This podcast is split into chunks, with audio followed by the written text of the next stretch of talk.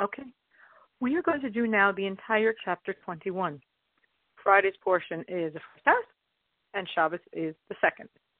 So we will do now the entire chapter 21, in which we are continuing our discussion on the absolute unity of God, which we said spans three chapters 20, 21, and 22.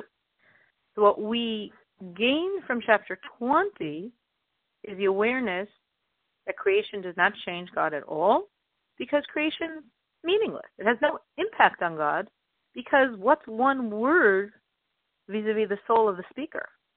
So, what's creation? Words to God. Now, continuing this analysis of creation as words, God's speech is not like human speech. Because when people speak, the words they say leave the speaker and have a life of their own. Like once you say the word, you can never retract it. It's gone. It has its own independent existence. But that's not so by God. He's not like us. His words never leave him. They're always within his reality. So then why are we calling what he's doing speech?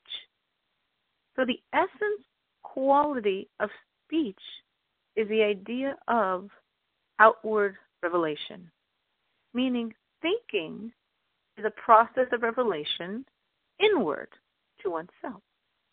And speaking is a process of revelation outward to others. What are the others that are receiving the speech of creation? Creation. The world, the beings, the angels, the people, all of creation are the others that are the recipients of God's speech.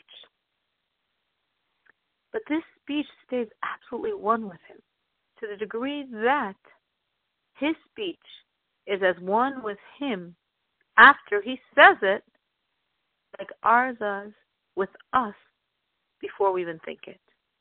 And it's only on the level of our subconscious thought. That's how one God is with His Word.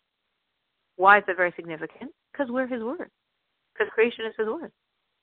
So, how one are we with God? As one as the speech is with the speaker before it even is articulated. Not only in his speech, not even in his thoughts. In his subconscious. That's how one we are with God. But from the perspective of even beings of Kedusha, we don't see it this way. Meaning, chapter one is, so to speak, Kedusha, godliness's perspective on creation. And chapter 22 is forces of evil's perspective on creation. So, what's the perspective of creations of godliness? That God created them, that God is vivifying them, that they're an extension of God, but that they are currently separate.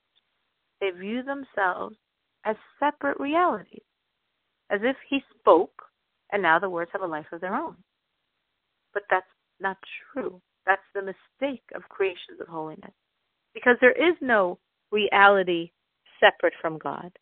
It just appears this way, deliberately so. God set it up this way that there are so many constrictions and veils around the energy with which He's vivifying all of creation that it appears to creation, creation here meaning godly creation, that they are extensions of God, but currently separate from Him.